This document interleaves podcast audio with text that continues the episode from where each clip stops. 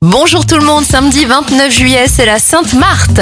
On commence à Paris avec l'inauguration de l'Arc de Triomphe en 1836. En 1891, c'est la promulgation en France de la loi sur la liberté de la presse. L'Agence internationale de l'énergie atomique est fondée en 1957.